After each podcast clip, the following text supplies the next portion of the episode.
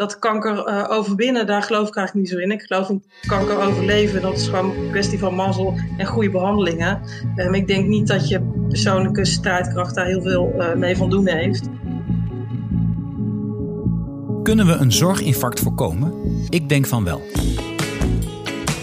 Dit is Slimme Zorg, een podcastserie van Ventura.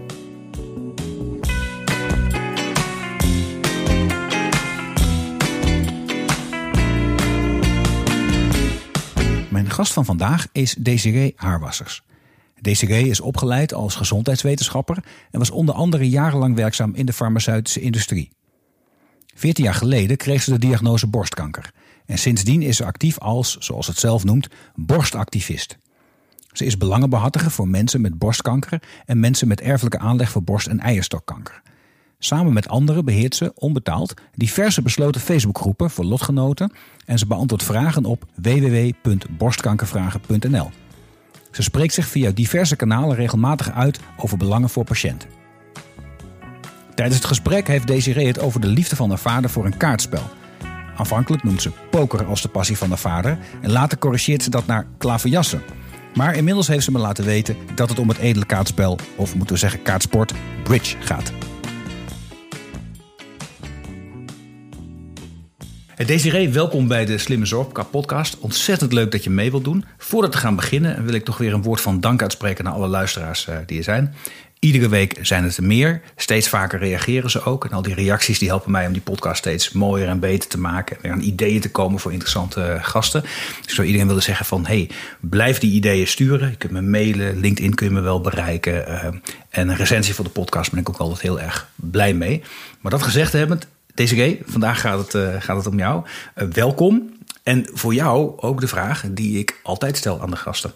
Wat is volgens jou slimme zorg? Nou, dat is best een moeilijke vraag. Daar heb ik wel even over na moeten denken. Um, maar ik denk dat de essentie is dat, um, dat zorg is die ervoor zorgt dat mensen hun leven goed kunnen leven. Um, uh, dus dat, het, dat zorg ondersteunend is aan leven in plaats van leven ondersteunend aan zorg. Dus ja, dat je zo min mogelijk in ziekenhuizen doorbrengt, zo min mogelijk uh, medische trajecten uh, volgt, zo min mogelijk controles als het kan. Um, ja, en alles wat kan helpen om je leven te leven, waarbij er natuurlijk een heel groot stuk helemaal niet op het terrein van de zorg ligt. Ik bedoel, mm -hmm. leven is niet gemakkelijk en een heleboel dingen zul je zelf moeten oplossen, of met vrienden, of met kennissen, of met lotgenoten, of wat dan ook. Um, dus, maar vooral dat, dat zorg ondersteunend is aan het leven.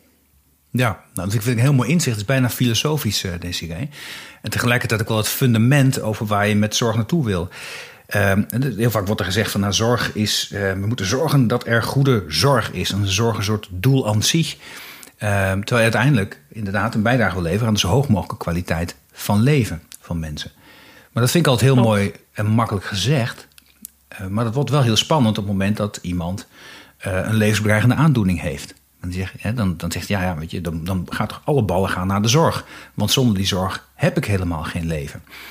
En voor je het weet zit je dan in een traject waarin alles op alles gezet wordt om dat leven dan toch maar te redden en er wat van te maken. En vergeet je ondertussen te leven. Uh, hoe kijk je daarnaar? Dat klopt. Ja, ik, ik moet vandaag meteen aan mijn vader denken. Die uh, op zijn 69ste kreeg de diagnose uh, hersentumor.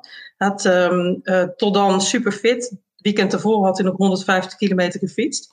Um, en toen kreeg je eigenlijk meteen van de een op de andere dag te horen van hersentumor, er is niet meer zo heel veel aan te doen.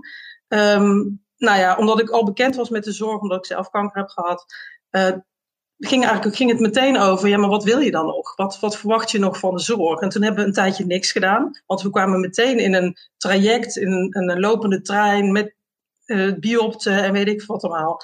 En toen hebben we eigenlijk bewust alles afgezegd. Mijn ouders zijn gaan kamperen. Uh, en gaan fietsen. Om, ja, om eigenlijk als een soort afscheidstournee bijna.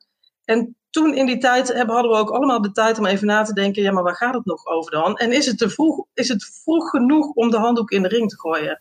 Mm-hmm. Nou, na wikken en wegen heeft mijn vader besloten: het is te vroeg om nu al te zeggen dat er geen opties meer zijn. Laten we naar een ander ziekenhuis gaan. Toen zijn we naar dat andere ziekenhuis gegaan. Ehm, en in dat ziekenhuis vertelden ze dat ze wel mogelijkheden zagen om hem te opereren. En om een lang verhaal kort te maken, uiteindelijk heeft hij niet drie maanden geleefd, wat voorspeld was, maar hij heeft tweeënhalf jaar geleefd. Um, omdat we naar een ander ziekenhuis gingen en omdat hij daar een behandeling kreeg die hem anders onthouden was. Um, en in dat traject, we wisten al dat het eindresultaat hetzelfde zou zijn. Mijn vader zou komen te overlijden. Maar hij heeft 2,5 goede jaren gehad.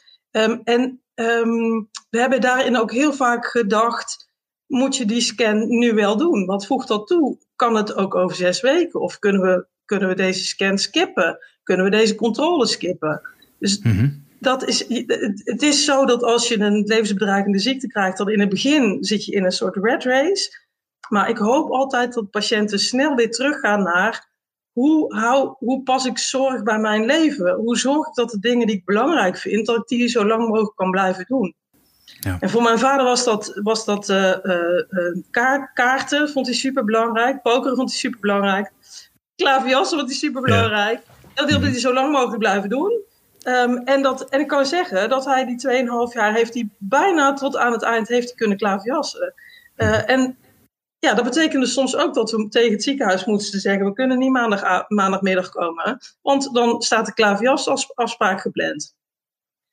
Laten we kijken naar een andere mogelijkheid. En ja. dat is voor patiënten best moeilijk om zich te realiseren dat ze hun agenda centraal mogen zetten en niet de agenda van het ziekenhuis. Nee, en we zullen het nooit kunnen bewijzen, maar het zou dus zomaar kunnen zijn dat mede daardoor je vader ook langer geleefd heeft. Omdat zijn leven centraal stond in plaats en niet de zorg. Je ik het durf het niet te zeggen. Wat ik wel zeker weet is het feit dat hij een operatie, uh, dat er die mogelijkheid was in een ander ziekenhuis. Dat heeft absoluut zijn uh, leven uh, aanzienlijk verlengd. Um, en ik ben nog steeds worstelijk met de vraag van waarom zagen ze dat in dat andere ziekenhuis anders? He, was mm-hmm. dat omdat hij 69 was en op het randje van 70, nou ja, we doen niks meer? Um, ja, in het andere ziekenhuis keken ze heel erg naar zijn lichamelijke toestand. Hij was super fit. Super fit. Nee, nee, precies. Nee dat, nee, dat zullen we nooit weten. En, maar ik hoor je heel mooi de balans vinden. Van de ene kant gedurende de behandeling en ook daaromheen steeds kijken naar die kwaliteit van leven, je eigen afwegingen maken. Hè? Als ik wil klaverjassen, moet dat misschien wel voorgaan op de behandeling. Maar aan de andere kant toch ook wel heel scherp zijn dat je ook toegang krijgt tot de juiste behandeling. Dat hoeft niet altijd de meeste vormen van behandeling zijn, maar de juiste behandeling. En, en jij, bent, jij, bent, jij bent, mag ik dat zo zeggen, een, een echt een activist. Jij probeert patiënten bij te staan, met name borstkankerpatiënten ook. Om te zorgen dat ze de juiste behandeling krijgen, dat ze de juiste afwegingen maken en ook afzien van dingen die misschien niet kunnen bijdragen.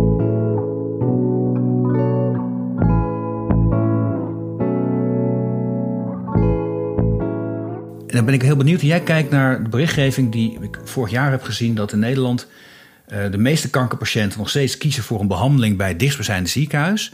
En dat een derde van de patiënten er achteraf spijt van heeft. En zegt: Ik had toch beter moeten kijken, misschien beter moeten verdiepen, een andere afweging moeten maken. Dat is iets wat mij al heel lang bezighoudt. Waarom, als je zo'n zo levensbedreigende aandoening krijgt, kiezen mensen dan niet voor de beste behandeling of verdiepen zich daar niet meer in? Waar, waar ligt dat aan deze En wat zouden we kunnen doen om dat te verbeteren? Ja, daar heb ik twee dingen over te zeggen. Um, zoveel inzage in de beste behandeling is er eigenlijk niet. Uh, dus het is heel moeilijk te zeggen dat in het dichtstbijzijnde ziekenhuis het minder goed is dan een stukje verderop. Um, als ik kijk naar de borstkankerbehandelingen, dan is voor 90%, 95% van de patiënten met een diagnose, is de behandeling in het ziekenhuis dichtbij prima. Want het is heel erg geprotocoleerd en er is niks bijzonders. Het wordt bijzonder op het moment dat er aparte dingen in het traject zitten. Een bijzondere tumor, een vrouw is zwanger, het gaat om een man met borstkanker, er is erfelijke aanleg, dingen die allemaal net afwijken van standaard. Hm. Um, en het ene ziekenhuis is daar scherper op dan het andere ziekenhuis. En ik denk, mijn verwachting is dat als artsen heel erg in de borstkankerzorg zitten, dus bijna niks anders doen, dan zijn ze beter op de hoogte van al die kleine rariteiten die er gewoon zijn, waardoor je denkt, hé, hey, wacht even, hier moeten we toch wel even gaan opletten.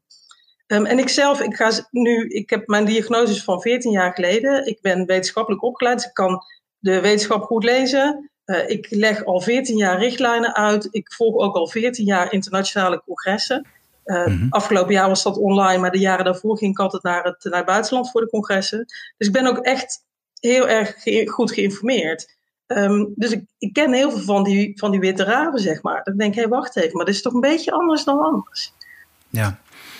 Maar dan hoor je dus, dan hoor je dat zeggen van, dus meestal is het helemaal geen probleem. Hè? Ga gewoon naar de specialist bij jou in de buurt. Die zorg is goed. De zorg is trouwens in Nederland ook gewoon goed. Hè? Dat mogen we ook wel uh, mogen we ja. zeggen. Maar je, moet, je hoopt vooral dat mensen zo scherp zijn dat ze, dat ze ook voor zichzelf herkennen dat er misschien een bijzondere situatie is.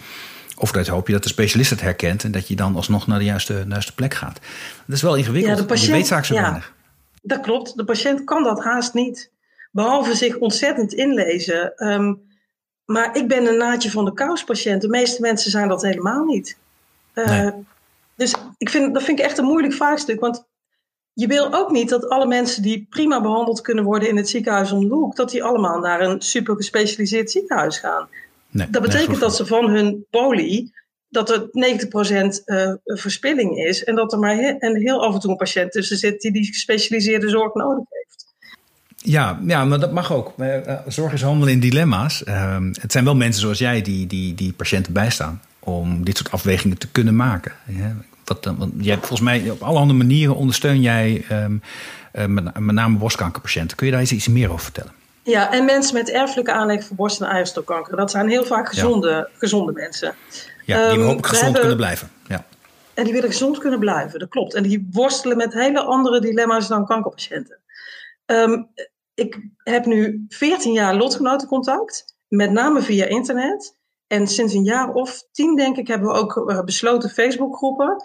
Um, ook voor mensen met erfelijke aanleg voor borst- en eierstokkanker. En zo'n groep start met een paar mensen. En dan op een gegeven moment zijn het er 300. En als ik kijk naar onze groep met erfelijke aanleg borst- en eierstokkanker, zijn het er nu meer dan 2500. Meer dan 2500 vrouwen met een vorm van erfelijke aanleg voor borst- en eierstokkanker. En dat ja. betekent dat zij vragen stellen. Heel vaak komen dezelfde vragen terug. Heel vaak is die informatie ook heel goed op internet te vinden. Maar mensen vinden het moeilijk om te zoeken en moeilijk om uit te maken wat is betrouwbare informatie en wat niet. Dus ze stellen het in onze groep. In het begin gaven wij, zeg maar, als, als oud-gedienden altijd de antwoorden. Maar, maar het mooie van die groep is dat, dat die, het kennisniveau van de hele groep groter wordt doordat we steeds dezelfde antwoorden geven. Ja. En dat, dat is voor mij puur genieten. Dan ga ik achteroverleunen en denk, kijk, we kunnen met pensioen. Ik bedoel, de rest neemt het over. Dat vind ik echt super mooi. Ja, dat, soort, ja. Uh, dat heb je vast nooit bedacht toen je hier aan begon. Uh, dat, uh, hè, dat dat stokje doorgegeven wordt en daardoor steeds groter en sterker wordt. Nee, dat zwaankleef aan effect had ik niet voorzien. Maar het is wel het mooiste wat er is, vind ik. Ja. Ja, dat vind ik het mooiste wat er is. Want ja, het is voor mij een hobby. Ik doe het omdat ik het heel erg leuk vind. Mm-hmm. Maar op een dag dan moet ik toch een andere hobby gaan kiezen of zo. Dan kan ik verder niks. Dus dat, dat is lekker makkelijk. Maar... Is niet verplicht, hè? je mag elke hobby kiezen die je wil. Je mag je hele leven. Ik vind, denk daar wel dat mensen op straat vreemd opkijken. Wat is je hobby? Nou, ik heb een uh, gezellige besloten Facebookgroep met 2500 mensen met een erfelijke aanlag voor borstkanker en eierstokkanker. Hmm. Dat, ja, ik vind ja. dat, dat uitfilteren van wat is nu precies je vraag. Uh, ja. Dus er staat een heel verhaal. Uh, soms dan, dan knalt de angst van het scherm af. Ja. Terwijl ze een andere vraag stellen. En ik vind niks mooier dan dat. Dan bedenken, ja, ik lees jouw vraag wel over een een of ander stipje op je lijf. Uh, maar dat is volgens mij jouw vraag helemaal niet. Volgens mij ben je heel erg bang. En dan, bedoel, ik ga mensen niet de les lezen en ik ga ze ook niet uh, uh, heel erg confronteren met hun angst. Maar soms zeg ik wel, goh, ik meen iets te herkennen wat ik ook voor mezelf herken. Heb je hier misschien wat aan? Ja. En, en ik denk dat daar, als we het dan hebben over slimme zorg, ik denk dat daar heel veel winst te halen is. Omdat uh, patiënten worstelen met dingen, hele andere dingen dan artsen vermoeden. En omdat ze komen steeds maar terug, want ze vragen scan en nog een scan en nog een scan. Maar hun vraag is eigenlijk, ik ben heel erg bang. Hoe ga ik handelen, hoe ga ik die angst handelen? Ja, en dat is ook iets wat jij herkent als, als, als ervaringsdeskundige. Uh, niet alleen misschien vanuit je eigen ziekteproces, maar ook als ervaringsdeskundige, omdat je al zo lang met patiënten bezig bent, zolang met mensen die, die een erfelijke aanleg hebben. Dus die signalen kun je oppikken. Dus niet zijn dat ik geef het stokje door, maar ik vermoed deze keer dat je dan zelf nog wel erg van, van belang bent, juist door die ervaringen, door dat vaak te doen en vaak gedaan te hebben. En dat je dan dingen zijn een proces, hè? Dingen ja. zijn een proces. Ik kan nu 14 jaar terugkijken, dus ik kan, ik kan herkennen hoe ik vol adrenaline uh, alles wilde weten, naadje van de kous, hyperassertief. En daarna kwam er een periode dat ik echt dacht van jeetje, als ik zo door moet, als ik zo oud moet worden, dan hoeft het voor mij niet meer. En toen kwam er een fase waarin ik dat ook weer kon integreren en kon denken van ja, dit is gewoon leven, nu moet je gewoon verder. Ja. Uh, dealen met de angst. Dus dat is ook grappig, dat ik vanuit die, ik kan terugblikken in die historie en, en de fase soms herkennen bij andere mensen. Nee, en niet iedereen is, is gelijk, maar je kunt je die fase wel, uh, zijn wel voor ja, ze zijn voorstelbaar. Het is in ieder geval de verhalen ook die ik van zelf vaak met kankerpatiënten heb gevoerd. Op het moment dat je een diagnose krijgt, dan worden mensen strijdbaar. Strijdbaar. Ik, ga het, ik doe er alles aan, ik ga me verdiepen, ik wil alle behandelingen wel ondergaan. Dus dan is de strijd tegen kanker. mag je van Maarten van der Weijden nooit zeggen, weet ik. Hè? Die zegt het is geen strijd, het is gewoon puur, puur geluk. Maar goed, het geeft, het geeft ook een soort doel dat je bezig bent. En als, je dat, dan, dan, dan, als die behandeling aanslaat en je overleeft het, dan, nou ja, dan, dan kun je ook twee sporen die ik vaak hoor. Of het spoor wat jij zegt, ik blijf heel erg bezig. Ik moet er bovenop zitten en ik heb het overleefd. En ik zal verdorie ook wat van mijn leven maken. Of mensen vallen een heel diep gat. Want het doel was kanker overleven en dat is dan gelukt. En sommige anderen met wie in de behandeling zat niet. En dan val je weer een heel diep gat. Dat is ook een uh, patroon dat ik vaak hoor. Maar in ieder geval kan ik herken eigenlijk allebei. Ja, en ik ben, eh, ben van de school van Maarten van der Weijden. Dat hmm. kanker uh, overwinnen, daar geloof ik eigenlijk niet zo in. Ik geloof in kanker overleven. Dat is gewoon een kwestie van mazzel en goede behandelingen. Um, Ik denk niet dat je persoonlijke strijdkracht daar heel veel uh, mee van doen heeft. Um, uh, ja, waarom ik er bovenop blijf zitten, en dat heb ik Maarten van der Weijden ook een keer horen zeggen, is dat ik toch een soort, je hebt een soort overleven weer schuld, hè? Na, Met name naar de mensen die je verloren bent. Van wij kunnen, wij kunnen bakens verzetten die zij niet meer kunnen verzetten. Ja, ja. en dat, dat neem je dan met je mee. Um, maar ja, goed, jullie maken er wat van. Hè? Dus jullie doen er ook wat mee. En zijn toch van grote waarde voor, uh, voor patiënten. Door er te zijn, door dat luisterende oor te bieden, door dingen te zien en te horen die anderen misschien niet oppikken en mensen de weg te wijzen. Dus dat, um, dat is dan toch heel waardevol. En um, ja, um, maar dat is zo gelijkertijd ook wel eens ingewikkeld. Want ik weet van jou dat in die ik heb mij al zo verteld dat in die, in die Facebookgroepen, waarin zoveel angstige mensen zitten, het heel vaak gaat over, ja, je kunt of je moet je laten screenen op van alles en nog wat. En, um, um, en ik weet dat jij daar behoorlijk kritisch over op bent soms. Zou je daar wat meer over kunnen vertellen? Want screening is ook een, een onderwerp dat mij als Kamerlid heel vaak bereikte. Dat mensen zeggen, waarom screenen we niet meer? Total body scan, dan, uh, dan weet je meteen helemaal of je gezond bent en dan kun je weer verder. En ik had er ook altijd heel veel vraagtekens bij. Maar goed, jij bent echt ervaringsdeskundige. Zou je er wat meer over kunnen vertellen, hoe je daarnaar kijkt? Ja, kankerscreening uh, voor gezonde mensen met een laag risico is een heel moeilijk onderwerp. Omdat hmm. mensen denken dat als ik het maar vroeg genoeg vind, dan zijn mijn overlevingskansen het best. Um, daar is best wel wat op af te dingen. Er worden scans gedaan waarbij een uitslag uh, komt van hey, dit is verdacht. Um, en dan in bij nader onderzoek blijkt het niks te zijn. Nou weet ik dat iedereen dan denkt, ja, niks aan het handje, klaar is Kees. Maar we weten uit onderzoek dat mensen tot drie jaar na dat moment ze een mindere kwaliteit van leven hebben. Omdat ze er toch heel angstig van worden en er geen vertrouwen meer in hebben. Dus het is niet waar dat je er niks mee doet. Hè? Het gebeurt ook dat er dingen gemist worden die er wel, die wel degelijk te zien waren. Dus mensen gaan gerustgesteld naar huis. Ik ben niks aan de hand. En, en zijn niet meer alert op de signalen die ze van hun lichaam wel serieus hadden moeten nemen. Dus dat gaat over vals positief en vals negatief.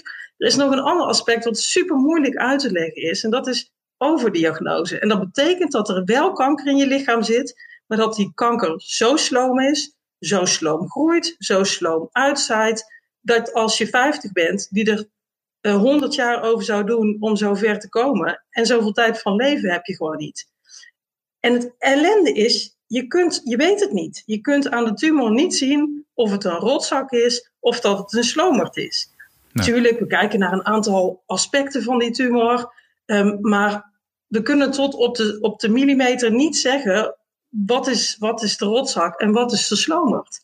Um, en dat betekent dat de kans dat als jij meedoet met screening als je gezond bent, de kans dat er een slomerd gevonden wordt, is uh, veel groter dan de kans dat er een rotzak gevonden wordt. Want rotzakken groeien heel snel. En als jij één keer per twee jaar scant, is de kans dat op dat moment precies er een rotzak gevonden wordt, is niet zo heel groot. Nee. De kans is veel groter dat er een slomerd gevonden wordt. Nou, Wat was er anders gebeurd als die persoon niet naar de screening was gegaan? Dan had hij waarschijnlijk zelf iets gevoeld. Dan had hij wellicht aan de bel kunnen trekken. Het had ook kunnen zijn dat het toch een, slomer, of een, toch een, een rotzak was die heel snel was gaan groeien. Dan ben je alsnog dood. Um, het kan ook zijn dat een tumor wel, weliswaar eerder gevonden wordt, maar dat je er niet langer door leeft. Dat betekent dat iemand in plaats van op zijn 55ste kankerpatiënt worden, wordt hij op zijn 50ste kankerpatiënt. En vanaf het moment dat je de diagnose kanker krijgt, daarna is je leven nooit meer hetzelfde. Nee. Ik zeg niet dat het minder waard is, maar je draagt de last van de wetenschap kanker te hebben gehad, draag je met je mee. Dus er zitten nadelen aan die kankerscreening die um, de meeste burgers niet begrijpen. Nee. Kijk, en mijn pleidooi zal niet zijn om uh, met alle kankerscreening te stoppen of er niet aan mee te doen. Maar het minste wat we moeten kunnen bereiken is dat mensen weten waar ze aan deelnemen als ze ja zeggen tegen een vorm van kankerscreening. En zolang de mensen niet weten wat de nadelen zijn, is het eigenlijk onverantwoord. Want ze kunnen niet met overtuiging kiezen waarom ze daaraan mee willen doen. Nee. En, en dat staat eigenlijk los van de, de andere groep waar ik me ook voor inzet, voor mensen met erfelijke aanleg. Die hebben namelijk alle reden om aan screening mee te doen. Die hebben een heel hoog risico. Dus de kans dat hun kanker een rotzak is, is groter. En bovendien krijgen ze vaker kanker. En daar is eigenlijk, dus je zou zeggen, doe dan, zet dan alles op alles om de mensen met die erfelijke aanleg te vinden. Ja. En daar schort het best aan. Daar doen we hm. eigenlijk relatief weinig, weinig aan. Dat is verbazingwekkend. Want er, zijn dat, er is een enorme lobby om breed uit te screenen. Hè? En, um, en, en, dat doen we op sommige dingen. Baarmoeder als kankerscreening kennen we. Um, um, daar wil ik niks, niks vervelends over zeggen. Maar die, die is wel onlangs weer tegen het licht gehouden. En dan blijkt het net aan doelmatig te zijn. Hè? Net wel, net niet. Borstkankerscreening in zijn algemeenheid. Met, uh, precies hetzelfde. Net wel, net niet. En de darmkankerscreening, nou, die schijnt ook net, net, net aan, net over de streep doelmatig te zijn. Hè? Dus dan is de ellende en de vals positieve zouden nog net wegvallen tegen het aantal mensen dat je eerder vindt. Dus dat zit er allemaal niet hele grote waarde in, maar daar zetten we wel op in. Nou, valt wat voor te zeggen, mits je dat maar tot bepaalde groepen beperkt. Dat zou nog kunnen, hè? maar er is wel een lobby om dat heel erg uit te breiden. Terwijl die, die, die risicogroepen, daar hoort niet zoveel over. En inderdaad, die, die, die, vrouw met een. Dat is dan een BRCA-gen bijvoorbeeld. Hè. Dat zijn een aantal bekende genmutaties waar je echt zorgen over zou moeten maken. En waar je ook handelingsperspectief hebt. Of nou, misschien niet altijd een leuk handelingsperspectief, maar dat heb je wel, toch? Ja, je kunt het risico op kanker van 80% in je leven ongeveer verkleinen dan, naar minder dan 3% voor, baarmoeder, voor, voor uh, borstkanker en voor eierstokkanker. Dus het is een enorme preventiekans. En ik zeg dan van ja, het is effectiever dan niet roken. Waarbij ik nooit zal zeggen dat roken een goed idee is. Niet roken is altijd de beste optie. Maar dit is wel echt een kans die je laat liggen. Mensen met een hoog risico, dat klopt. En ik heb ook um, dat met mijn vader meegemaakt. Hè. Hij had een mhm. hersentumor, werd 70. Die werd opgeroepen voor de um, darmkankerscreening. Daar wilde hij aan meedoen. Ik zeg, pap, jij gaat nooit dood aan darmkanker. Want je hebt een hersentumor. En dat was moeilijk uh, moeilijk om aan hem uit te leggen. Wiskundeleraar, dus had verstand genoeg. En toch was het heel moeilijk om uit te leggen. En toen dacht ik van ja, wat nou als die nou wel mee had gedaan? Hè? Dan hadden ze misschien bloed gevonden bij zijn ontlasting. Dan had, was hij naar het ziekenhuis gegaan. Dan hadden ze daar gezegd, ja meneer, u heeft een hersentumor. U heeft geen tijd van leven om dood te gaan aan darmkanker. Dan was mijn vader naar huis gegaan met het gevoel, ik ben nu helemaal verkankerd. Ja, ik heb dus het nu overal. emotioneel iets met hem gedaan. Of ze hadden wel een um, coloscopie gedaan.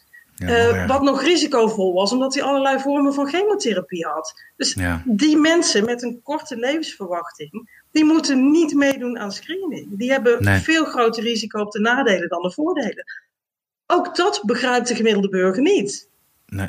Nee, en, en, en, en tegelijkertijd snapt die gemiddelde burger ook niet van waarom krijgt die man dan die uitnodiging? Nou, die komt vanuit de centra die is gewoon leeft alleen maar op basis van leeftijd. Hè? We hebben niet in Nederland een centrale registratie waarin staat van uh, meneer X, Y of Z heeft al een hersentumor, dus je moet hem niet meer uitnodigen.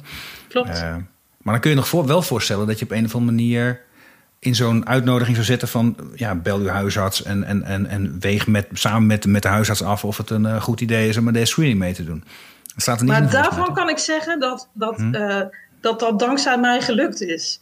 Er zijn oh, weinig dingen waar ik zoveel credits voor wil, uh, wil vragen, zeg maar, maar dat is mij gelukt. Dat oh, staat namelijk tegenwoordig in de folders. Heel verstandig. Maar, ja, ja, maar mensen lezen die folders niet goed.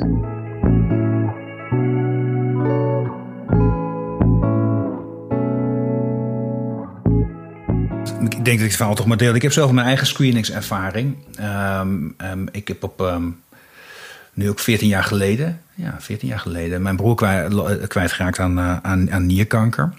En, hij overleed toen hij 36 was. Moment en dacht dat zijn dochtertje twee werd. Dat was een heel, heel heftige periode. Uh, maar in mijn leven, maar natuurlijk voor mijn ouders, met name ook van zijn vrouw. Dat is allemaal, en, en, en ook van zijn, van zijn kind. Uh, maar in die periode dat hij, hij, hij ziek was onder behandeling, uh, ja, had hij, was hij behandeld bij een specialist die zei van, joh, uh, hey, je, hebt, je hebt nierkanker en je bent nog zo jong, dat zie ik eigenlijk nooit. Dus dat, dat, is, dat, is, dat is een vorm van kanker die wel vaker bij echt oudere mensen voorkomt, maar ja, zo jong. Dus ik kan niet uitsluiten dat dit erfelijk is. Heb je nog, heb je nog een broer of een zus? Nou, als ik dan. En uh, die specialist heeft toen mijn broer op het hart gedrukt om mij te overtuigen van dat ik me toch moest laten controleren. Je wist maar nooit. Dus ik kreeg mijn broer op de lijn, ziek als die was, uh, met een heel emotioneel betoog dat hij toch heel belangrijk vond dat ik mij zou laten testen op, op, op, op nierkanker. Um, en ja, als je ernstig zieke broer zo'n appel doet, dan, dan, dan ga je daarvoor. Dus ik ben naar mijn huisarts gegaan en zeggen: hoe, gaan we dat, hoe kunnen we dat in vorm gieten? En die was een heel nuchter huisarts destijds. Zei nou ja, ik weet het eigenlijk niet. Het is helemaal geen enkel aanwijzing dat je nierkanker hebt. Uh, de bloed in je ontlasting, nee, heb ik allemaal niet. Of in je urine heb ik allemaal niet. Ja, toen zei ja, en het lastig is wel... Dus we kunnen, we kunnen een paar dingen afspreken. Dat we bijvoorbeeld nu regelmatig bloedtest, uh, urine gaan testen. Kijken of er nog bloed in zit. En dan, als dat zo is, dan is dat een signaal.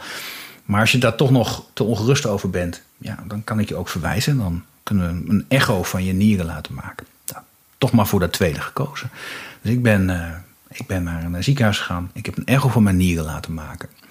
En daaruit bleek dat mijn nieren kerngezond waren. Uh, niks aan de hand. Toen het bericht kwam, voelde ik mij niet opgelucht, maar doodongelukkig. En ik vond het heel oneerlijk ten opzichte van mijn broer. Hij, hij is zo ziek en ik kerngezond. Maar het tweede is ook, ik heb me daarna jarenlang niet meer gezond gevoeld. Want ook mijn huisarts kon me uitleggen, het zegt niks. Het moment, het feit dat je op dit moment gezond bent, zegt natuurlijk niks over morgen. Het zegt niks. Dus ja, als je, als je er eenmaal aan begint, zou je eigenlijk continu moeten laten screenen. Je komt er nooit meer vanaf. Nou, die ervaring heeft mij altijd wel heel erg terughoudend gemaakt ten aanzien van, van pleidooien, van screening, total body scans en noem maar op. Ik, uh, ik weet het niet. Het heeft mij er niet gelukkiger van gemaakt destijds. Ik zou het nooit weer doen. En, um, en ik denk dat mensen het onderschatten wat het met je doet als je zelf, terwijl je in principe gezond bent, door een medische molen laat trekken. Dat, dat is... Zeker, zeker. Ja, heel ja. nare ervaring ook. Dat, dat tekent je leven vervolgens. Hè? Want je had niks liever gewild dan je broer deze ellende besparen. Maar ook je ouders, ja. zijn, zijn partner, zijn kind, jezelf. Maar je kon er allemaal niks aan doen, hè? Dus ik ben, ik ben, ik ben, ik ben in die zin blij dat ik het heb gedaan. Hij vond het heel belangrijk om het te laten doen. En uh, was ook heel opgelucht toen hij hoorde van mij dat ik gezond was. Dus in die zin had het waarde. Maar voor mezelf, voor mezelf was het ja, had ik opgelucht moeten zijn. Maar dat, dat, dat lukte daarna niet meer. Het voelde niet goed. Heel apart is dat. Uh. Maar goed, dat gezegd hebben we het over, over screening. Ja, laat mensen daar dus niet te makkelijk over denken. Uh, tegelijkertijd, um, ja, nou, dat gezegd hebben over screening, ik ga het dan nog even over door. Want ik begrijp van jou dat je in die, in die besloten Facebookgroepen natuurlijk toch heel veel wanhopige mensen zitten, angstig zijn. En dat, dat, dat dan mensen in die, in die groep elkaar gaan zeggen: ja, maar je moet je ook laten screenen, je moet daarop testen, je moet zus testen en zo testen. Hoe ga je daar dan mee om? Want dat kan soms heel verstandig zijn en soms ook niet. Ja, gelukkig hebben we een richtlijn. En eigenlijk um, is die richtlijn uh, leidend voor bijna iedereen in de Facebookgroep. Um, het grootste zorgen maak ik mij als een jonge vrouw van 20 denkt dat het een goed idee is om haar borsten en eierstokken alvast te laten verwijderen, omdat ze zo bang is. Ja. Um, het risico, als je 20 bent, is je risico, zelfs als je een BRCA-mutatie hebt, op borstkanker of eierstokkanker, echt heel laag. En wij zeggen onderling altijd van ja, het risico dat je, dat je na een studentenfeestje dronken onder een bus komt, is groter. Hm. Maar dat is voor mensen zo moeilijk te begrijpen, dat, ja. dat, dat ze willen soms alles op alles zetten om, ja, om die ellende maar te voorkomen. En dan moet ik altijd een beetje zuchten. Dan denk ik, ja, ik ben nu 51, ik ben een oude muts. Um, mm. Die ellende kun je sowieso niet voorkomen. Maar dat is natuurlijk ook niet echt een hoopgevende boodschap voor een, voor een jonge dame van 20. Dus ik probeer ze toch een soort handvatten te geven van, ja, ik snap je angst heel erg goed. Die komt niet nergens vandaan. Dit is de richtlijn. Dit zijn de cijfers die daarbij horen. En ik begrijp je angst, maar het is angst. En het amputeren van lichaamsdelen is geen passende interventie bij angst. Bij angst moet je naar een psycholoog of naar een maatschappelijk werker of naar lotgenoten. Je moet handen en voeten geven aan die angst. Ja, ja. Een, een, scans en lichaamsdelen amputeren is daar, hoort daar echt niet bij. Nee. Nee, nee, en het geeft dan nog, dat is heel ingrijpend, het geeft een pseudo-veiligheid. En, uh, maar dan komt het ook terug op wat je helemaal in het begin zei. Het, uiteindelijk draait het om leven. Dus als je 20 jaar bent en je, en, en je ondergaat zo'n heftige amputatie, dan, dan amputeer je ook allerhande kansen en mogelijkheden in je leven. Je kunt bijvoorbeeld geen kinderen meer krijgen als je dat nog had, had gewild. En wellicht moet je daar eerst, eerst moet je die fase toch eerst doormaken voordat je deze beslissingen neemt. Hè? Maar ja, ik kan wel makkelijk, makkelijk praten. Ik heb allemaal makkelijk praten, snap ik ook wel. Het is, je, zult, je zult die, die, die, die, die tijding maar boven je hebben hangen en, en angstig zijn. Ja, ik snap ja maar toch, als je kijkt, zo'n risico 80% op kanker gaat over je leven tot 75 jaar. Ja. Dat betekent natuurlijk helemaal niet dat je op je twintigste uh, een bom in je lichaam hebt. Zo ligt het natuurlijk ook niet. En ik, ik probeer inderdaad te kijken van, joh, maar heb je nog een kinderwens? Ook als mensen 35 zijn, hè? Want ze zeggen altijd van, nou ja, maar mijn gezin is compleet. Maar er zijn heel veel mensen die denken dat hun gezin compleet is. Nou, en dan verandert er iets in het lichaam, er komt een andere partner. En dan ja, blijkt ze toch eigenlijk nog wel een kinderwens te hebben. Het is, het is jammer om, um, om te snel, te radicale keuzes te maken, die ook met een hele hoop ellende gepaard gaan. Ja, maar dan, dan, dan is dus met name de, de, de, probeer aan de ene kant de objectieve wetenschap te delen met mensen. Van wat dan de echte kansen zijn. Wat altijd heel moeilijk is om vast te pakken. En voor de rest mensen ook echt mee te nemen van wat betekent dat dan leven voor jou? En welke keuzes wil je nog maken? Maar ik vind het wel mooi dat er, dat er een plek is waar dat gebeurt. En ik, ik sluit ook niet uit hoor dat, dat ook medisch specialisten die gesprekken wel proberen te voeren. Maar het is, ja, je moet wel... weten dat ik ben eigenlijk behoorlijk aspiritueel, zeg maar bedoel, dat altijd geïnspireerd en gespiritueel, dat is helemaal niks voor mij. Mhm. Ehm, en toch denk ik de laatste jaren, misschien moeten artsen gewoon ook een laadje hebben met een soort uh, verhalen of uh, kaarten waar iets op zit waar mensen hun leven mee verder in kunnen. Want heel vaak gaat het over hoe deal je nou met het verdriet dat je hebt. Ja. En daar hebben we helemaal geen oplossing voor. Maar scans zijn daar zeker geen oplossing voor niet als zo'n zo'n lage stom idee hoor. En het gaat vast niet werken. Maar ik denk heel vaak mensen hebben uh, behoefte aan handvat om te leveren. Dus misschien ook wel verhalen van, van mij als oude muts, als 51-jarige. Ja, kan, we kunnen in elk geval allemaal vertellen van hoe doen we dat nou? Moeilijke dingen, uh, dealen met moeilijke dingen. Nou ja, jij bent ook inspirerend, juist omdat je 51 bent. Je laat zien dat je, dat je kanker kunt overleven. En dat je, dat je vol in het leven kunt staan. En dat het, dus dat het is niet per definitie een doodvonnis. Nee, precies, precies. Maar ik merk ook dat als je 25 bent, dan denk je, ja, je hebt makkelijk praten, jij bent 51. Ja. Ja, ja, ja, ja, dat is waar. Ik weet het. Ik ben 49. Ik zit ongeveer in dezelfde leeftijdscategorie. Ja. Zeker, ja, ja. ja. Dus... Tegelijkertijd denk ik dan, ik ben toch ook 25 geweest. Dus er is iets in mij. Ik kan ook daar wel iets over vertellen. Maar ja, ja maar de 25-jarige schijnt dat niet te begrijpen. Dat zij over 25 jaar ook gewoon 50 zijn. Dat is... Nee. Dit, dit is nee, gaat ja, zelf, hè? ja. ja. dus er gaan dingen. Ja. Nee, maar goed. Dus in die, in die, in, en ik, je, geeft wel een heel waar ding. Hè? Dus je, gesprek over wat het allemaal betekent en, en wat de impact is op je leven. En, en dat er meer is dan alleen zorg. Zou je eigenlijk ook bij, bij, bij je dokter tegen willen komen. En, um, en jij en ik weten dat er zeker ook artsen zijn die daar echt tijd en ruimte voor maken. Maar toch, het is, het is spannend. Maar wat daarin volgens mij ook enorm spannend is, is dat. Um, er zo ontzettend veel mensen zijn die die dokter op een enorm hoog voetstuk hebben staan. En misschien wel vinden dat die dokter dingen zegt. Daar ze helemaal niks van begrijpen. Maar het opleidingsniveau, het verschil tussen wat die dokter kan en waar ze zelf vandaan komen, gigantisch groot is. Er kan zelfs nog een taalbarrière zijn. Dus dan, uh, ja, uh, kom dan maar eens tot dit goede gesprek. Kom dan maar eens tot een goede afweging. Tot begrip wat, wat er speelt bij die patiënt. Tot begrip wat die dokter zegt. Um, um, ik weet dat dat iets is waar je je ook voor inzet. En het is ook iets wat mij altijd heel erg bezig heeft gehouden. Maar ik ben er nog nooit achter gekomen hoe we dit nou goed kunnen overbruggen. Want dit is een van de grootste uitdagingen in de zorg. Maar als je elkaar niet begrijpt, ga je automatisch volgens mij overbehandelen. Of misschien ook wel juist heel erg onderbehandelen, omdat je denkt er is niks aan de hand, terwijl er wel iets heel ernstigs aan de hand is. Ja, de, de kloof tussen uh, artsen die hoog opgeleid zijn en gewone mensen is heel erg groot. En we kunnen mhm. het hebben over laag opgeleide of allochtonen. Die hebben nog veel meer problemen. Maar er zijn ook heel veel gewone mensen die hebben geen idee waar je het over hebt. En de, de eenvoudigste dingen. Eh, we, we, moeten af en toe patiënteninformatie lezen. En dan over gynaecologische zaken. Dus dan heeft, eh, is er in zo'n zo'n informatieboekje staat dan de eierstokken en de baarmoeder getekend. Mhm. En wij zeggen dan altijd, teken daar even een lichaam omheen. Want mensen hebben geen idee waar de eierstokken en baarmoeder zit. En die denken ook dat het een doorsnede is, omdat, je de, omdat het altijd plaatjes zijn waar je van voor, voor tegenaan kijkt. Terwijl het een 3D-orgaan is. Hè? Ja. Dus de, de, de, de, daar maak ik mij het meeste zorgen over. Dat de gewone burger eigenlijk geen idee heeft waar het over gaat. En ik heb het gevoel dat het kennisniveau, het algehele kennisniveau over heel veel simpele zaken uh, minder wordt. Hm. Terwijl dat best grappig is, want uh, er is namelijk nog nooit zoveel informatie heel erg toegankelijk geweest. Hè? Dus nee. ergens doen we het niet goed in um, uh, ja, zorgen dat de rugzak met kennis zo vol mogelijk is. Nee, dat klopt. En wij hebben het nu ook al, hè, we hebben het over screening en uh, dat soort zaken. En dan ga ik er meteen alweer vanuit iedereen weet wat screening is. Ik heb een vermoeden dat de luisteraar van deze podcast het weet. Um, maar um, nou ja, dus dit vraagstuk um, um, bij iemand met een heel lage, lage opleiding, of die iemand die de taal niet goed spreekt, weet hij al wat dat zou zijn? Dus als een arts zou, hebben, we kunnen, zou zeggen, we gaan een kunnen screening doen. Nou, ik vermoed veel glazige ogen.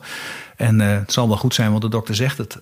Of juist niet. Ja, we weten, we weten ook uit onderzoek dat van de borstkankerpatiënten um, van allochtone afkomst werd een groot deel niet doorverwezen voor erfelijkheidsonderzoek, terwijl ze daar wel de indicatie voor hadden ongeveer de helft werd niet doorverwezen. Hmm. En als je dan gaat kijken, hoe komt dat dan? Ja. Ehm, dan is dat een beetje onduidelijk. Ergens hebben we zorgverleners dan gedacht van, um, ja, dat is misschien te veel voor dit moment en dan komt het op de lange baan. Of ik kan het niet goed uitleggen. Terwijl mhm. eh, al die patiënten gaan ook naar, uh, naar de uh, pre-operatieve screening. Um, dus dat doorverwijzen moet het probleem niet zijn. En, nee. en toch, toch gebeurt dat. We maken een soort selectie van, ja, dat is te veel of dat zal er niet in uw cultuur passen. Maar dat, is natuurlijk, dat blijkt ook helemaal niet waar te zijn. Dus Nee. nee, dat is dan één. Hè. En, dan, en dan zou je kunnen zeggen, in een, uh, in een allochtone populatie kan er echt, echt een directe taalbarrière zijn. Hè. Je kunt je, kunt je voorstellen dat, er, dat, dat als iemand de Nederlandse taal niet machtig is, dat de kans dat de, dat de dokter de taal spreekt die je wel uh, begrijpt niet zo groot is. Dat, dat helpt niet heel erg. Maar dat is nog wel lastig te, lastig te overbruggen. Je kunt niet van elke arts verwachten dat hij, uh, dat hij een hele um, scala en namen en talen spreekt. Soms kun je met een tolk nog iets overbruggen, maar dat is uh, ingewikkeld. Um, maar ook mensen die de Nederlandse taal hartstikke in principe gewoon machtig zijn en die zijn geboren en getogen, blijken vaak niks te begrijpen van wat een dokter zegt. En, uh, en, en en de, de, mensen met, een, met, een, met hele lage taalvaardigheden, dat zijn, dat zijn niet degenen in Nederland die de beslissingen nemen. Niet degenen die de boekjes opstellen, die de folders maken. Dat zijn niet degenen die de richtlijnen opstellen. En, dat, um, en ik heb net, net als jij het idee dat dat loopt steeds verder uit elkaar. Terwijl die juist die informatie vinden en, en het juiste gesprek voeren over kwaliteit van leven en, en wat het voor iemand betekent, zo fundamenteel is om de juiste beslissingen te nemen. Hoe, wat kunnen we daaraan doen deze keer? Heb je daar ideeën bij? Nou, ik ken een aantal vrouwen die zelf van allochtone afkomst zijn, uh, die die mhm. rol vervullen binnen hun uh, community. En dat, dat is eigenlijk goud. Want ze mhm. spreken wel de taal en ze, kunnen, ze kennen de cultuur en ze weten hoe ze dingen moeten uitleggen. Dus ik denk dat, dat daar heel veel uh, in zit. Van, mhm. Want uiteindelijk zul je zien dat er iets vergelijkbaars gebeurt als in onze Facebookgroep. Dat het kennisniveau steeds hoger wordt doordat mensen meer dingen met elkaar gaan delen. Dus dat, dat, dat is het, denk ik. We, we, moeten veel meer tijd besteden om dingen goed uit te leggen. En dan uiteindelijk beklijft het wel ergens. Maar als, je, als je vooruit. Als, toen ik, eh, toen ik uh, vrijwilligerswerk ging doen, toen dacht ik ook steeds: ik wil, ik wil niet te veel vooruit kijken. Want anders zie je alleen maar een grote berg. En ben je altijd gefrustreerd over alles wat je nog niet bereikt hebt ik heb met mijn, met mijn vriendinnen afgesproken, nee, dat doen we niet. We gaan doen wat we leuk vinden. En we kijken af en toe om en denken, oh, oh, oh, daar hebben we het toch wel weer mooi gefixt. En want anders dan hou je het niet vol, hè. Als je vol ambitie en je maakt geen meters, maar we, maak, we hebben stiekem meters gemaakt terwijl we het ook nog leuk hadden. het is een mooi, mooi perspectief. En dan, en dan nog steeds mag je best zien dat er nog heel veel te doen is. Maar dan voel je je niet verplicht om die hele berg op te ruimen. Maar je begint stap voor stap, begint gewoon ergens. Zo is het. Elke meter maakt verschil. Maar als dat leidt tot dit soort mooie inzichten. Dat je zegt, joh, betrek nou mensen vanuit de groepen die je wil bereiken. Wie het ook maar zijn. Laat hen jou meehelpen om dingen vorm te geven, uit te leggen. Ehm, eh, te zorgen dat het wel begrepen wordt. Dan, dan, dan zetten we stappen en dan gaat het kennisniveau omhoog. Ik vind dat een heel mooi inzicht. Laten we die, laten die vasthouden. En het is, het, is, het is ook hoogst actueel. Als je op dit moment kijkt met, uh, met uh, coronavaccinaties, dan zien we ook hè, dat een, in afstandswijken de vaccinatiegraad extreem laag is. En, dat, en, en wat ik er tot nu toe van gelezen heb, blijkt dat niet met sceptisch te maken te hebben, maar gewoon met pure afwezigheid van kennis.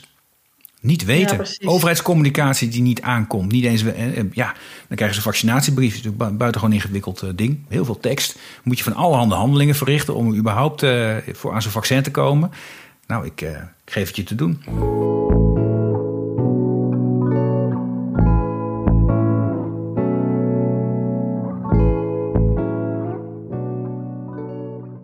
Die Facebookgroep is, is een bron van informatie voor mensen is het informatie omdat ze informatie van ons krijgen, maar voor mij is het informatie omdat ik elke keer dingen lees waarvan ik dacht: oh, oh, ik, oh dat, dat hebben ze dus niet, niet goed begrepen. En mhm. mensen zijn uh, bang, hebben een eiwitgevoelige tumor. Nou, ik zal, ik zal het verhaal kort houden. Um, maar dan zijn ze bang om een vaccin te nemen, omdat daar ook eiwitten in zitten. Ja, maar er zijn miljarden eiwitten bedoel, het gaat, een eiwitgevoelige tumor gaat over een HER2-positieve tumor. Dat heeft echt niks met vaccin te maken. Dus het is voor mij waardevol om dat te lezen. Dan denk ik, oh, dat hebben we niet goed genoeg uitgelegd. Ja, precies. Maar jij ontdekt dat dan? En steekt daar ook tijd en moeite in om dat dan beter te doen binnen die besloten groep. Maar ik kan mij voorstellen, ik weet niet of het zo is, dat er ook buiten die Facebookgroep mensen zijn die herkennen wat, wat, jij, wat jij en wat jullie daar doen. En zeggen, mogen wij, mogen wij van die kennis leren? Ik kan me voorstellen dat artsen heel graag willen weten wat daar besproken wordt. En kijken van, kan ik daardoor mijn vak beter maken? Gebeurt dat ook? Um, ja, dat gebeurt voor een deel gebeurt dat wel. Hmm. Um, ik, kan er nog, ik kan nog veel meer vertellen waar ze over kunnen leren. Um, Mag hoor. Ik, ik, merk, ik merk dat zeg maar als als belangenbehartiger voor patiënten heb je altijd een rare positie. Want in de zorg is het toch een beetje zo van wij van de zorg, wij weten hoe het hier gaat. Dus ik ben altijd een buitenstaander. Um, artsen zien zelf heel veel patiënten. Ze hebben een, op een ander niveau communicatie dan ik. Um, dus ze denken, ja, maar ik zie zelf ook patiënten, dus wat voeg jij nou nog toe? Terwijl ik zeker weet dat in onze groep andere dingen besproken worden. En dat ik na 14 jaar inmiddels meer helikopterview heb dan zij zich kunnen voorstellen. Dus ik, ik vind het een gemiste kans om niet veel vaker naar patiënten te luisteren van wat zeggen ze nou echt. Ja. Maar het is ook moeilijk, want ik zie ook patiëntenorganisaties waarvan ik denk, ja, jullie staan zelf heel ver af van wat patiënten bezighoudt. He, die, dat handjevol actieve uh, patiëntenvertegenwoordigers, heeft al in geen eeuwigheid meer patiënten gezien die nu met de problemen zitten. Dus de ultieme oplossing heb ik niet, maar dat er veel van elkaar te leren valt, dat is helder. Ja, maar idealiter zou je dus willen dat artsen zelf actief op zoek gaan naar mensen zoals jij om dat perspectief te brengen. En niet omdat je nou wil oordelen over artsen, maar je denkt: ik heb wat te vertellen, ik kan verrijken wat je, wat je zelf ervaart als arts. En daarmee kun je een betere dokter worden en de zorg verbeteren. Ja, ik, de artsen zijn natuurlijk best overvraagd. Hè. Ze hebben drukke banen, ze, zijn, ze, zijn, ze moeten veel werk doen. Ehm, Zeker. ze willen, als, als ze klaar zijn met hun werk, ook wel eens wat anders dan alleen maar uh, uh, zorg en kankerdingen doen. Um, dus dat, dat begrijp ik ook wel. Dus je, je hoopt gewoon je wil, je wil gewoon eigenlijk altijd dat er ruimte is voor tegengeluid. Dat mensen zijn die kritische vragen stellen we denken nu wel dat patiënten dat zo doen, maar is dat eigenlijk wel zo? Weten we dat wel zeker? En dat, mhm. die vraag van weten we dat eigenlijk wel zeker, die zou ik veel vaker gesteld willen zien op heel veel plaatsen. Zorg dat je basis klopt, dat je probleemanalyse klopt, dat je, dat je echt weet hoe het in elkaar zit voordat je oplossingen bedacht hebt. Zoals apps en instituten en werkgroepen mhm. en weet ik wat allemaal. Zorg eerst dat je zeker weet hoe zit het probleem in elkaar. Oké, nou dat lijkt me een heldere oproep.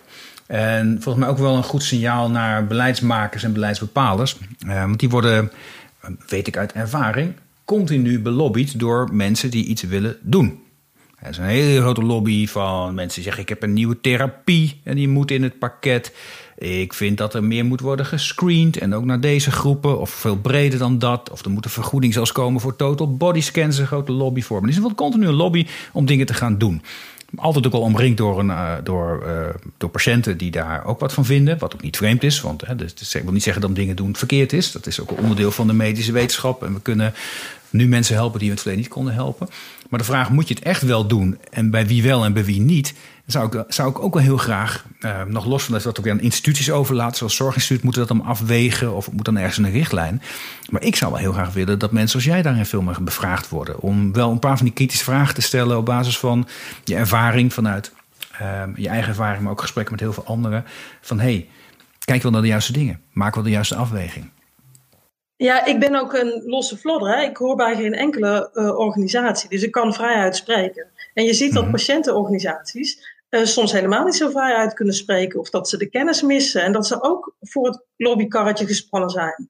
En ik denk dan steeds, je moet met iedereen ruzie durven maken en je moet ook met iedereen vrienden durven zijn. Het gaat over de inhoud. Weet jij zeker dat, dat de zorg voor kankerpatiënten of mensen met erfelijke aanleg er beter van wordt? En als dat niet zo is, doe het niet. Want elke mhm. euro die je besteedt aan iets zinloos, kan niet naar iets zinnigs. En dit verhaal heb ik ook al duizend keer in onze Facebookgroep gesteld. dat heb ik al duizend keer verteld. Mensen zeggen dan van ja, ik ben bang en ik wil nog een scan. Maar realiseer je goed dat die 300 euro van die scan kan dan niet meer naar een levensverlengende behandeling van iemand. En het is cru om het zo te spelen, maar, maar met z'n allen uh, zijn we wel uh, verantwoordelijk voor de gezamenlijke pot. Ja, nou ja, en op het moment dat die levensreddende behandeling bij jou komt, voor jou beschikbaar zou zijn, hoop je ook dat daar de middelen voor zijn. Hè? Dus dan je doelmatigheid, uh, doelmatig omgaan met, uh, met, met, met zorgmiddelen, ja, is, altijd, is eigenlijk altijd een goed idee. Maar inderdaad, dat is altijd macro makkelijker gezegd dan wanneer het je micro uh, betreft. Maar ik hoor je ook niet zeggen, op het moment dat het zinvol is, dan moet je het niet doen. Als het zinvol is, moet je het doen. Nou ja, dan moet je een afweging maken. Als iemand een maand langer leeft met een, met een geneesmiddel wat een miljoen kost, moet je je afvragen of dat wel helemaal realistisch is. Tegelijkertijd wil je ook niet dat we alleen maar kijken naar de grote getallen. Je zou maar een extreem zeldzame ziekte hebben en niet in aanmerking komen omdat er verder niemand anders eh, is en dat ook niemand voor jou kan lobbyen. Ik denk dat, dat je, als je dat goed wil oplossen. Kijk, het Zorginstituut doet, doet erg zijn best. Eh, maar ik denk dat, het nog, dat ook het Zorginstituut, daar zit best veel. Ik zie dingen waarvan ik denk, ja, dat komt rechtstreeks uit een lobby. Mhm. Dus je zou meer onafhankelijke mensen willen hebben die een uitspraak doen over hoe gaan wij uh, ons geld besteden in Nederland. Ja, ja. En wegblijven van, van lobby is soms ook ingewikkeld. Want ja, lobby dat lijkt een geïnstitutionaliseerde manier om iets voor elkaar te krijgen. Maar lobby kan ook een hele rechtmatige manier zijn om bepaalde belangen onder aandacht te brengen. Alleen de een lobbyt beter dan de ander. En dan, dan, dan kan het mank gaan inderdaad. Je hoopt bij, bij, bij een instituut, een zorginstituut dat ze, dat ze wel luisteren naar lobby, maar hun oren er niet naar laten hangen. Dat ze uiteindelijk gewoon wel zelfstandig hun eigen afwegingen maken. Ja, of dat, nou, dat gebeurt, ja, moeilijk, kan, vind, ik moeilijk, vind ik moeilijk in te schatten. En gebruik ook alle lobbyisten om ze leeg te trekken op kennis. En neem dan afstand.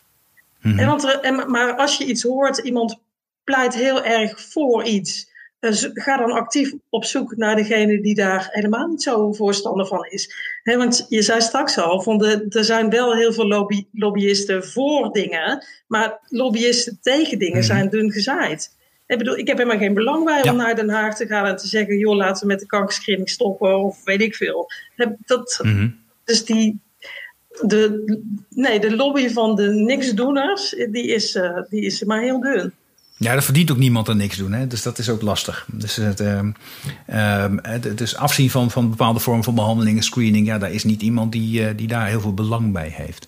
Maar dat zou wel in het algemeen belang kunnen zijn. Uh, ja, ik merk in onze Facebookgroep als ik mensen uitleg dat ze eigenlijk bang zijn en dat die via scan niks gaat toevoegen, dat mm -hmm. als dat beklijft, dan heb ik ze daarmee geholpen. Want dan kunnen ze aan de, aan de slag met de angst in plaats van de zoveelste scan uh, vragen. Ja, ja. Maar ik hoorde jou net een heel heldere oproep doen dat op het moment dat er heel erg gepleit wordt voor iets, dat je als beslisser op zijn minst actief op zoek moet naar tegengeluid. in deze tijden van pleidooien voor checks en balances in de politiek zou dat ook een heel verstandig punt zijn. Dus je moet gewoon zelf op zoek gaan naar dat tegengeluid. En maak daarna pas je afweging. Je hoeft niet per se altijd overal tegen te zijn, daar gaat het niet om. Maar zorg wel dat je dat ook meeweegt. En daar actief naar op zoek gaat. Dat gezegd hebben, dan hebben we toch een beetje over politiek. Uh, deze keer weten nooit hoe de wereld loopt. Er wordt straks weer gezocht naar een nieuwe minister van Volksgezondheid. Uh, stel je krijgt dat belletje. Ik ga er maar even vanuit dat je dan ja zegt. ik weet niet of dat in de praktijk zou zijn, maar je weet maar nooit. Nee, maar stel jij zou op die stoel zitten. Of jij zou het te zeggen hebben op het ministerie van VWS. Wat is dan eigenlijk het eerste waarvan je zegt, dat, uh, dat zou ik willen aanpakken?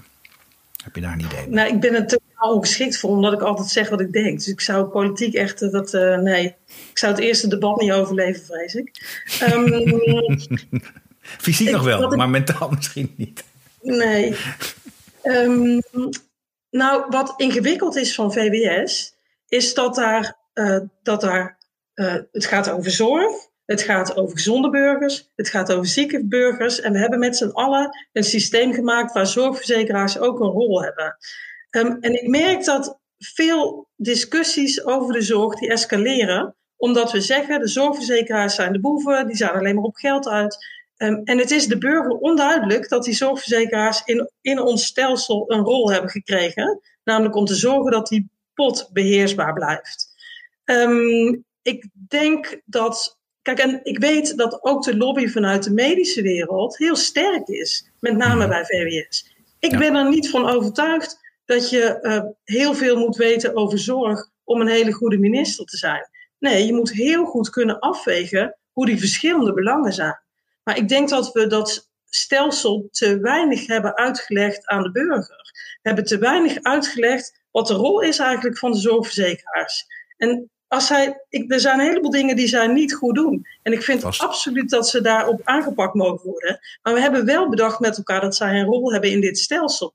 En dat hebben we niet voor niks bedacht. Dat hebben we bedacht omdat ze in de ziekenhuizen die rol van het beheersen van de pot um, ja, minder goed uh, hanteren dan wat, wat we zouden willen. En dat is een realiteit. Mm-hmm. Dus ik, ik zou um, uh, vooral proberen, nou wat ik net zei, trek de lobby leeg op kennis en neem dan afstand. Ga eens kijken, maar wat zijn de verschillende aspecten voor gezonde mensen, voor zieke mensen en wat betekent dat in de zorg? En mm-hmm. zorg dat je, dat, je, dat je probleemanalyse goed is. Dat je feiten zoveel mogelijk op zoek gaat naar feiten. Klopt dat eigenlijk wel? Is het eigenlijk wel zo dat als je kanker zo vroeg mogelijk vindt, dat de overlevingskansen beter zijn? Wat is de andere kant van dit verhaal? Mm-hmm. Ja, dat. En, en dat is één ding, maar vervolgens moet je het ook gaan uitleggen. En dan moet je dus voor lief nemen dat, dat de dag daarna uh, er een huilende patiënt bij op één zit. Um, die zegt van ja, maar dit kan toch eigenlijk niet zo.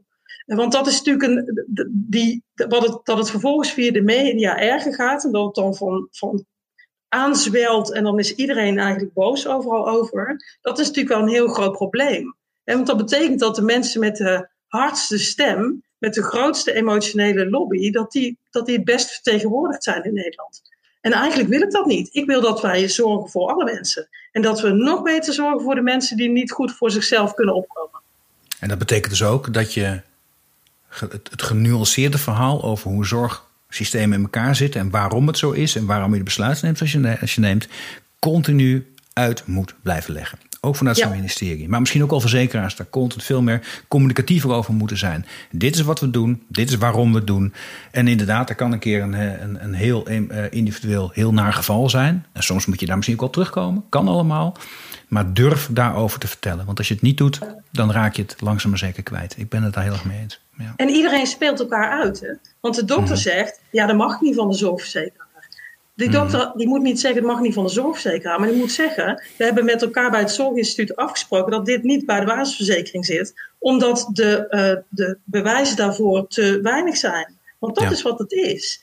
En, ja. en zorgverzekeraars moeten niet, als er een machtiging wordt aangevraagd, alleen maar zeggen, uh, ja, afgewezen uh, en dan met de een of andere vage bepaling. Nee, zorg dat die patiënt die die aanvraag doet ook echt begrijpt waarom die afweging dan gemaakt is. En dan kun je er best nog boos over zijn. Maar misschien mhm. kun je dan wel iets beter begrijpen. Ja, er worden nou eenmaal keuzes gemaakt. Dan, iemand moet keuzes maken. Ja. Dus ik denk dat we met z'n allen harder ons best moeten doen om dat hele stelsel uit te leggen. En als het stelsel niet goed werkt, dan is dat ook een punt. Dan moeten we het bijstellen. Of dan moeten we het over een andere boeg gooien. Maar het, de basisproblemen worden niet opgelost door een ander stelsel. Nee, en het interessante is, en dat beseffen heel vaak mensen zich niet, kunnen het stelsel wel veranderen, maar dan moeten er nog steeds keuzes worden gemaakt. En als die keuze niet meer wordt gemaakt door een zorgverzekeraar, maar door de overheid, ja, dan, wordt, er, dan, wordt die, dan wordt die keuze door een ambtenaar genomen. Nou, dat kan, dat kan, kan, daar kun je fundamenteel vinden dat dat moet. Ik ben er persoonlijk niet van overtuigd dat daar de keuze heel veel beter van wordt. En wat wel eens vergeten wordt door politici die daar heel erg voor pleiten, voor pleiten is dat, dat die keuze ook direct naar hun terugkomt. Dan moet je dus in één keer als politicus keuzes gaan maken. Hele harde keuzes over wat wel en wat niet in de zorg. Dat mag. Er zijn landen waar dat gebeurt. Maar dat is spannender dan je denkt. Het is makkelijker aan de zijlijn te staan en zeggen: joh, ik vind dat verzekeraars meer hem anders moeten doen. dan wanneer die verantwoordelijkheid direct op je eigen schouders uh, rust. Dus ja. nou, Terwijl ik ook vind dat zorgverzekeraars te weinig servicegericht zijn hoor. Want mhm. het is, als je ze belt, um, krijg je 9 van de 10 keer ook geen goed inhoudelijk antwoord. En dus dat betekent ook dat het belpanel een hogere kwaliteit moet hebben. Beter kan uitleggen waarom, waarom is dat zo? Welke weg moet u bewandelen? Um, ja. ik vind op alle niveau, zowel online als aan de telefoon, wordt het veel te snel gedaan. Er wordt slecht geluisterd. Mensen vinden uiteindelijk een heleboel antwoorden op vragen niet. Ehm, we moeten met z'n allen zorgen dat het beter wordt. Ja, en uiteindelijk komt het dan echt op dat ene fundamentele ding neer waar je het de hele tijd over hebt. Het gaat echt over heel erg goed luisteren en heel erg goed informeren. Dat zijn trouwens twee dingen, maar toch, uh, daar komt het bij elkaar. En daar niet uh, Ja, waarbij het, het, niet zo is dat de, de wil van de patiënt wet is. Want dan wordt het ook, gaat het ook alle kanten uitlopen. Dat kan niet. Nee, maar goed luisteren naar die patiënt en doorgronden wat er echt aan de hand is. En iemand meenemen in wat wel en wat niet kan en waarom. En misschien ook wel dingen ontdekken waar je als arts misschien nog nooit aan had aan gedacht. Waar je iemand toch mee kunt helpen. Ik hoor jou zeggen, daar valt nog heel veel te winnen. Zeker weten. Oké. Hey, mag ik jou heel erg bedanken voor dit mooie gesprek? Ik vond het ook leuk. Dit was Slimme Zorg, de podcast waarin nagedacht wordt over oplossingen waarmee een zorginfarct voorkomen kan worden. Een podcastserie van Ventura. Abonneer je op deze show via iTunes of Spotify en voel je vrij om een review achter te laten. Ik vind het zelf enorm leuk om te lezen wat jullie van de podcast vinden. Je mag me ook mailen op podcast.ventura.com. Vond je de podcast leuk? Dan heb ik een opdracht voor je. Vertel over de podcast aan een van je vrienden of collega's. Mijn naam is Arno Rutte. Dit was Slimme Zorg. Je hoort mij over twee weken weer in een nieuwe aflevering.